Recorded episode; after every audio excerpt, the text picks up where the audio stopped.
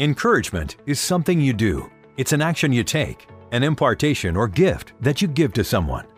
This message is the fourth in the series Energized and Encouraged.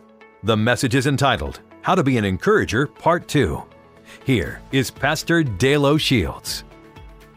All of us here have an impact upon other people. You have an effect upon people around you by your words, by your actions, by your engagement or lack thereof, by your personality, just by who you are, you are impacting other people in some way. And last weekend, I drew a little diagram on the board that I'm going to give to you again this week, and it'll help you to perhaps see, the perspe- get a perspective on what we're talking about in this part of the series. Think of this as a continuum. On the far hand left, far left hand side of this continuum are people who I would categorize as the discouragers. These are the folks that you know when they're coming around, you go the opposite direction. Because these are the folks that tend to drain you, that they tend to come along and sort of take their pen and poke the hole in your balloon, let all your air out. They're not very encouraging. They actually are discouraging. They do things that actually bring your life down. On the other side of this continuum, the far right hand side of the, would be the encouragers. These are the folks that you just love being around. Every time you're around them, it seems as though you feel a little bit better, that something is drawn out of you that perhaps was not drawn out before. Something sort of makes you feel stronger, more courageous. There's an impartation that happens to you through an encourager. And right in the middle are the people that we might categorize in what I would call the neutral category. In the neutral category, those that primarily are self absorbed. It's not that they don't really care about other people. It's not even that they're actively taking other people down, nor are they actively building others up. They're really focused on themselves. They've got so many issues going on in their own life that they're not really taking much time to do much for anyone else. Again, not taking anyone down, not building on anyone else up. It's just a neutral impact. So I would ask you, just to begin with, where would you place yourself most of the time in your relationships with other people what category would you be in? Would you be one of those discouraging people that tends to bring people down? Are you high on the encouragement scale? Are you living right here in the middle in the neutral category because of being self absorbed just with the issues that you have going on in your life? Where are you on this scale? Now, when you become a discourager, discouragers do certain things. There are certain actions that they take or fail to take. They have habit patterns that they that actually are discouraging, the way they interact with you, just the words that they use, the way that they say things.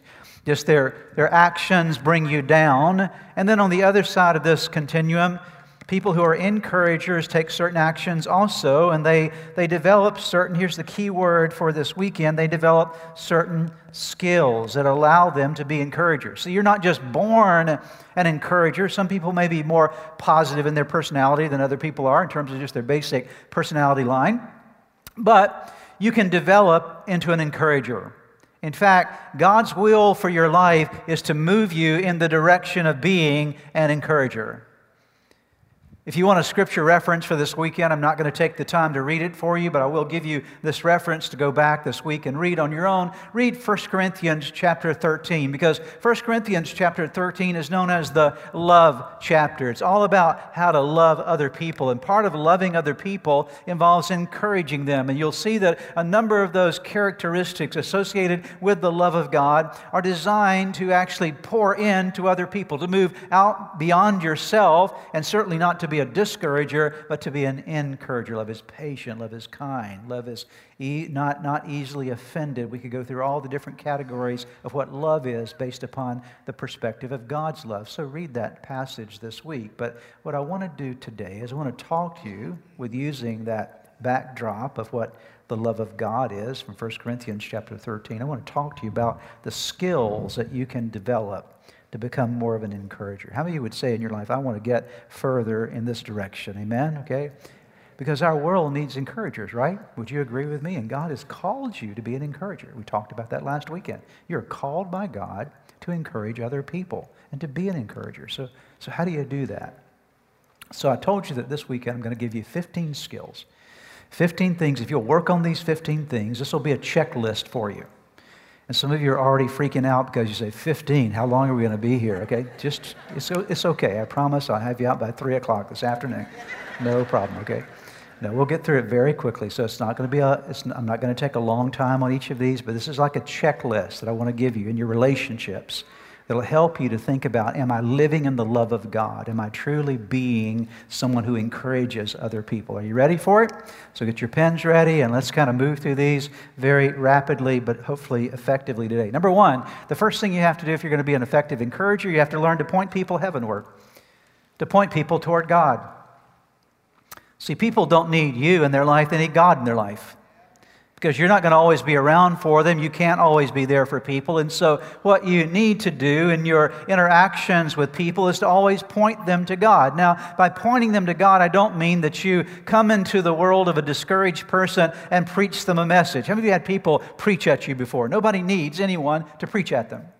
But what they do need is someone to come along and to remind them of the promises of God, to remind them of the faithfulness of God, and to do this primarily through something called a testimony. Would you say that word with me? A testimony. What is a testimony? A testimony is a reflection back on what God has done in your life that was very real to you. And out of that real experience of what God did for you, you can share in a natural way with someone else that God did this for me. And if God did it for me, He will do it for you because God is no respecter of persons. I think all of us could say, in fact, let's just do a little uh, inventory here for a moment and find out in this room and all the different campuses, how many would say that at some point in time you're going through a tough time and God got you through? Raise your hand right now, okay? God got you through. And you look back, that's a testimony. Don't forget those moments. Because there'll be times that God will bring you alongside somebody else that needs to be encouraged, and what you went through will be the very thing they will need to hear. God is amazing how He does that.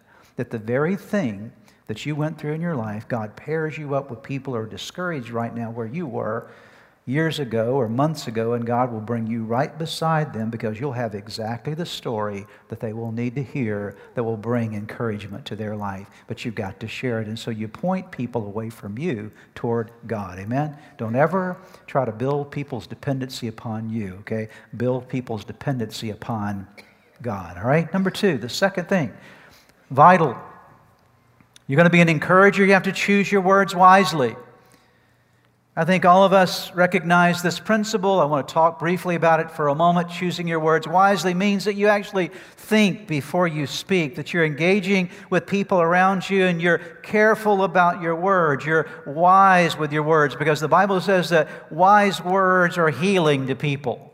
Foolish words tear people down, but wise words are healing and restorative to people. And so you need to choose your words wisely. Proverbs 18 tells us that there is life and death in the power of your tongue. And so think of it this way every time you speak in a, in a relationship, you're either giving life or dealing death. That the words that come out are either infusing the environment with something that is restorative and life giving or death blowing. So many of us, without really thinking about it, can very naturally fall into the category speaking negative things to people around us. And psychologists have told us, and those that study such things as communication patterns and the psychology behind communication and what it does with people, will tell you this that for every one negative word or negative statement that you speak to a person, you need about five positive statements just to offset the one negative. They've done research project in this regard that there are five positive statements for every one negative statement. That's not to take you ahead, that's just to get you back on level ground again. So as you go through a day, if you make 10 negative statements to your spouse or 10 negative statements to your, your coworker or 10 negative statements to your child or 10 negative statements to someone in your world, how many positive statements do you have to make to that person just to get on level ground? You've got to make 50 positive statements. How many know you're a lot better not to get into the negative to begin with, all right? Because when you get into the negative, you're already behind. You're already in arrears as soon as you start going into the negative. And so we choose our words wisely because when you speak, you're imparting either life or you're imparting death. And if you and I can remember that or remember the power of the tongue, it makes a huge difference. Number three, the third thing that is important for becoming an encourager is to learn to praise people. Praise them sincerely and praise them abundantly. praise is important. Let me go, let me sort of uh, piggyback on what I just said about negative words versus positive words. Let me give you an illustration here. Let's say at work you were asked to do a presentation at work, and you've got all your colleagues that are there, and your supervisors are there, and you've got to give this presentation. You worked hard on it for several weeks, and you get up and you give the presentation. And after it's over with, 10 of your colleagues come up to talk to you about your presentation, and nine of them say to you, That was awesome. That was amazing. That was an incredible presentation. You did such a great job. But what if one person said, That was the worst, worst presentation I've ever heard? In my whole life. It stunk, it was horrible. When you went home that evening, which of those would you be thinking about? Most likely, you would shove all nine of those positive statements completely out the door, and which one would you remember? What would keep you awake that night? Probably the one negative that was made. Are you with me here? Okay. Praise is powerful, okay?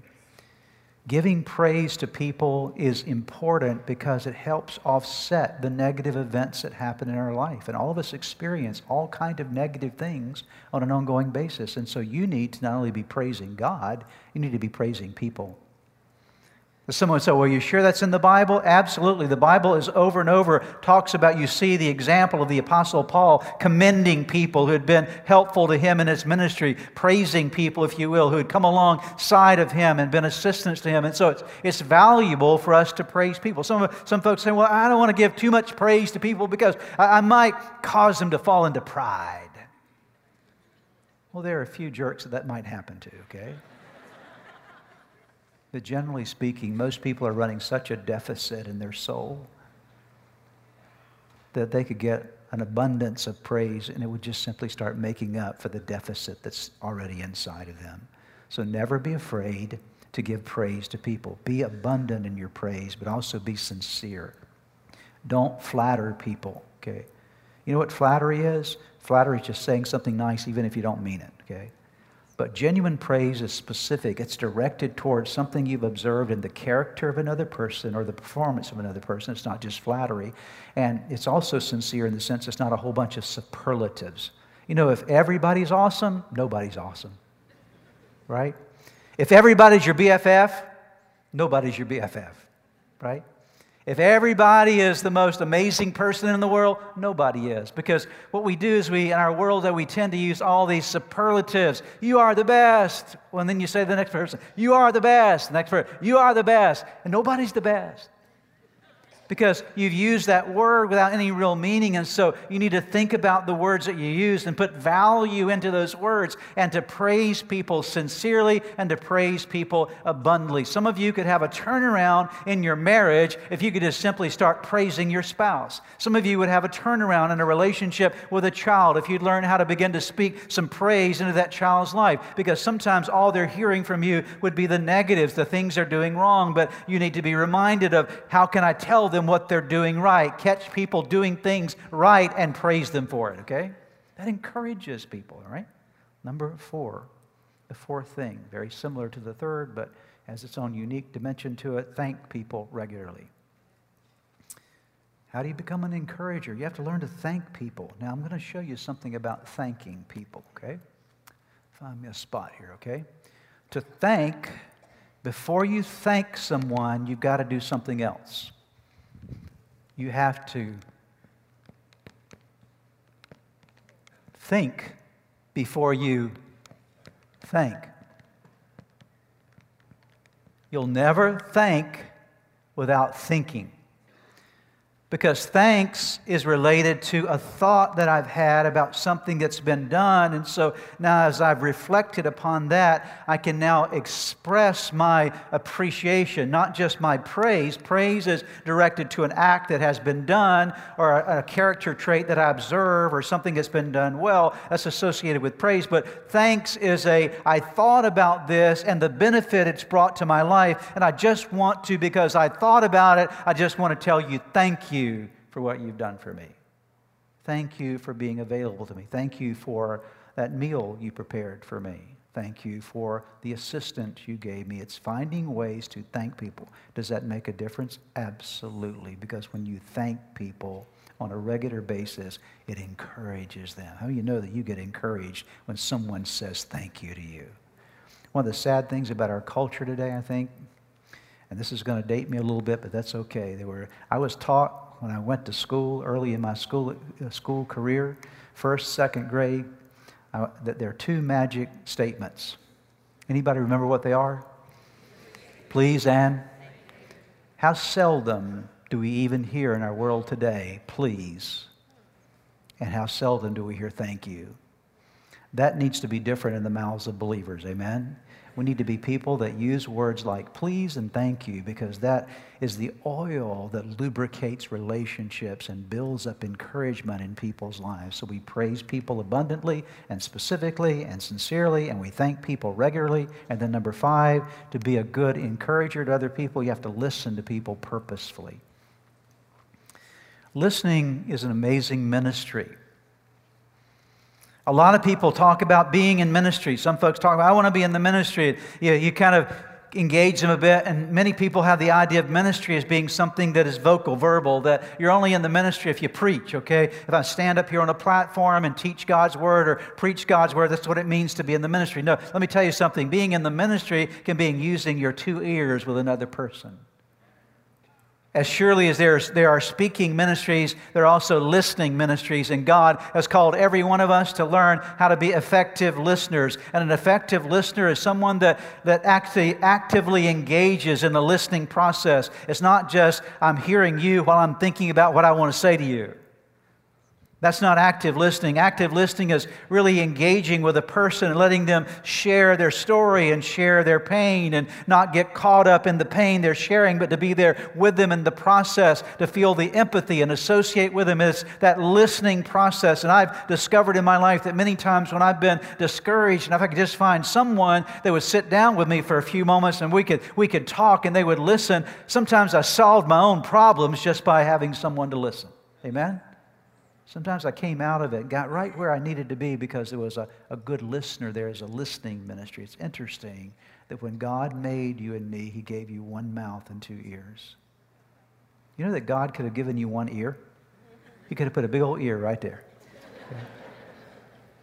One mouth, one ear. But God said, No, I want to give my humanity, I want to give them a lesson through their physiology and the lesson that I want to give them, and it's a lesson that they would do well to pay attention to, is the fact that I gave them two ears, which means that you can pick up on the not just what you're looking at eye wise, but you can pick up on the periphery of the world around you if you'll listen. You can take in the information that can help not only you, but help people around you. How, how good of a job do you do at listening? Are you a good listener?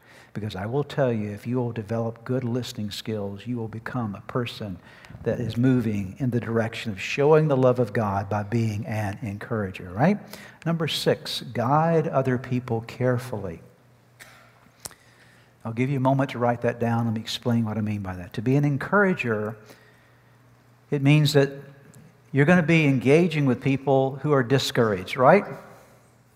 That's what encourage. If you're going to be an encourager, it means you're coming around people who are going through some tough stuff in their life, and you're there to kind of guide them, to help them up at some level. And so when they're discouraged, you're going to be looking to you for some level of direction, some level of guidance, some kind of advice. Have you ever had someone come to you before with a problem, with discouragement in their life? They're saying, Can you give me some advice? Be careful. Because when you're giving advice, what you're doing is you're giving guidance if a person is discouraged to a vulnerable person. And so, because they're in a weakened place, they may take what you say and do it. And if you haven't given them good guidance, you've set them on the wrong pathway. And so, many of us are struggling for guidance for our own life, right? Okay? And now we're trying to help someone else. So, my rule is this unless I know for sure something is absolutely clear, I'm not going to give specific guidance to someone about what they ought to be doing with their life. Now, if something's very clear, if someone says to me, Pastor, I've got a really tough financial problem, I'm not sure I'm going to meet it, I'm so discouraged, I'm so over, I'm just over my head in debt, and I'm thinking about robbing a bank. Well, of course. No, don't do that, right? Okay, it's a silly illustration, but again, anything that's clear from a moral standpoint or an ethical standpoint, you can give guidance, but don't play God in people's lives. Amen? Don't play God in people's lives because you're trying to get your own life together, okay? And so, what you're there again to do is to listen, to guide them carefully, to make sure that you're not pushing them down a pathway or toward a decision that may not be a wise decision for them in the midst of their vulnerable moment. Number seven, number seven is to commit to people genuinely. Be committed to people. That encourages, encourages folks when they know that you're there for them. You know that you, if you have a lot of money and a lot of popularity, you'll also have a lot of friends right? Because anytime you're succeeding, people want to be around you, correct? Okay? Everything's going well in your life. You got money, you got popularity, things are going good for you. It's amazing how many people will show up in your world. How many of you know that if you won the lottery tomorrow, you get a lot of phone calls from lost relatives? Right? Long lost relatives. Oh, how are you? Just wanted to check in on you. No, you didn't. You want some money. That's what you want, okay? It's amazing when everything's going well, how many people want to be around you, but when things get a little tough, what happens? It's amazing how many people walk out on you, walk away from you. It's been said, listen to this a true friend is someone who walks in when everybody else walks out. A true friend is someone that walks in when everybody else walks out. It's called commitment, it's called loyalty and loyalty and commitment and a relationship bring encouragement to you. Think about it in your own life. If you knew that you had two or three or four or five people that would be with you in your life, no matter whatever happened to you, they're with you. Does that bring encouragement to your soul? Of course it does. When you're that kind of person to someone else, it brings encouragement to them as well. Number eight, number eight communicate positively and regularly. Now, some of you are saying, well, that sounds like what you've already talked about. Well, yes, but I'm going to give you another angle on it. Communicate positively and regularly. Let me give you a quick communication lesson here, okay? Because we're talking about how to express the love of God through encouragement to other people. Here's a profound statement. Are you ready for this super amazing, profound statement? Here you go. Communication is not communication unless it communicates right? Communication is not real communication unless it communicates, okay? I can be, a tr- be trying, attempting to say something to someone, but if they don't hear what I'm trying to say, okay, then what happened is miscommunication, okay? We missed the communication, okay? So communication doesn't happen unless there is communication, unless what you're trying to communicate is transmitted. And so that's all communication is. It's taking a message from this side and moving it to this side. And so what encourages people is when there's genuine communication that happens. And communication happens at two levels it happens in the level of content and the level of process.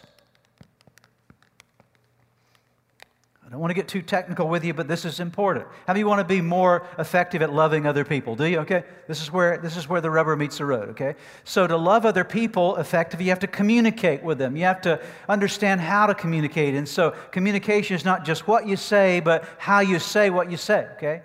A lot of relationships could be improved not just by, by improving the content of what you say, but improving the process. I told you I loved you. How many times do I have to tell you I love you? I love you. Now, did I technically say I love you?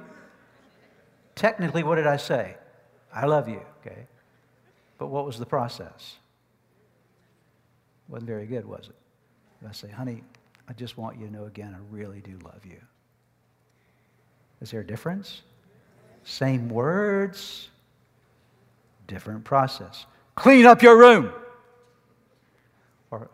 Son, could you clean your room up? It's looking kind of messy right now. You're hearing the difference? Okay. Now, which has the greater capacity to communicate what needs to be communicated? Something that taps into the right tone, right? The right process, okay? Because then it's packaged in such a way that you're making clear and you're also communi- communicating the tone that's associated with it. It's been said, and I don't know this for a fact, okay? You can do your own research on this. I've read different aspects of this. Somewhere between 85 and 95% of communication is not in the effective communication is not in the content, it's in the process. It's how you say what you say. Think about your nonverbals and those things. About 85 to 95% of what's being communicated is being communicated by your process more than by just the words that you say. And so learn to say things effectively. Think about process. Number 10, number 9 actually, help people practically.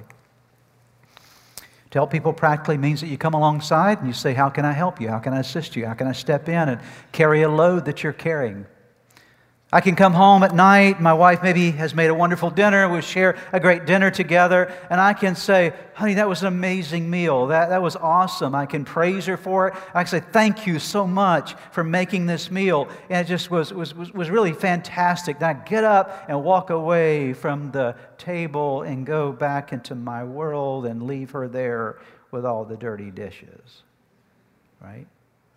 Or I can say to her, honey, you know what? You made an amazing meal for me. Why don't you now take a break and let me clean up the kitchen for you? Let me help you.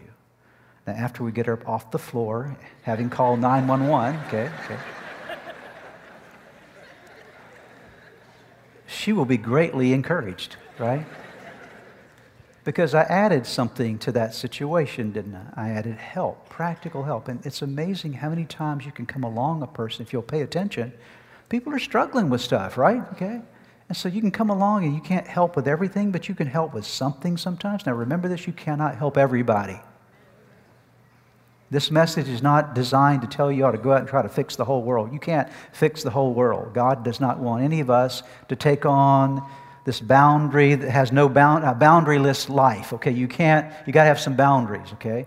So you can't fix everybody. Some people don't want to be fixed, okay? So you can, spit, you can pour your whole soul into them and they're never going to get fixed because they don't want to be fixed, okay? Right? Anybody know some people like that? Okay. But God will bring the people into your world that will be those that He wants you to give special attention to. So you can't fix everybody, but you've got to look for the ones that God has assigned to your life and to be sensitive to the Holy Spirit for those assignments of helping people around you. Number 10 encourage potential enthusiastically. I'm going to cover these very quickly. Include, encourage enthusi- eh, potential enthusiastically. What is potential? Potential is unrealized ability in something or someone. Okay, it's there, but it hasn't been realized yet. It's underdeveloped.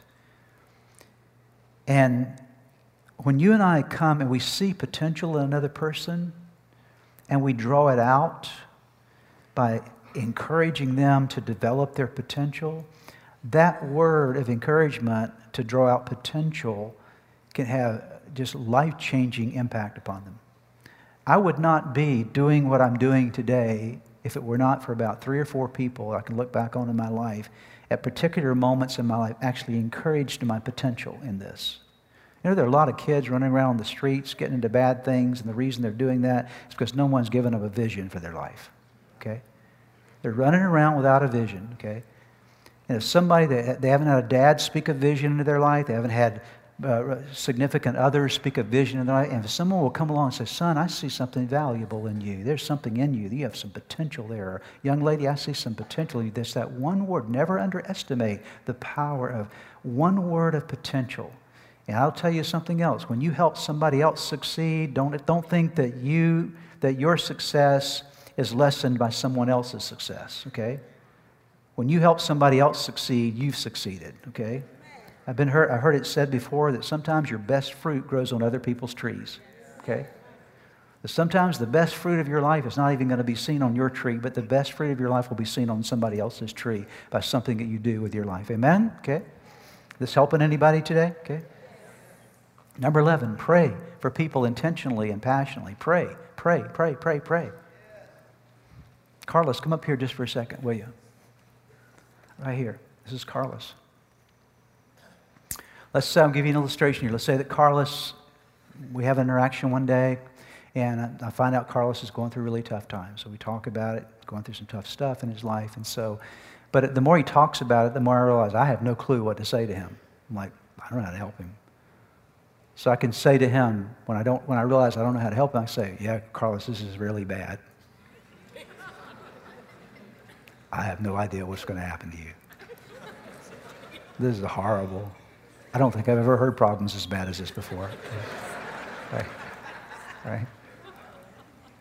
I can say that because I don't know what to say. Or I can say, You think your problems are bad? Let me tell you mine.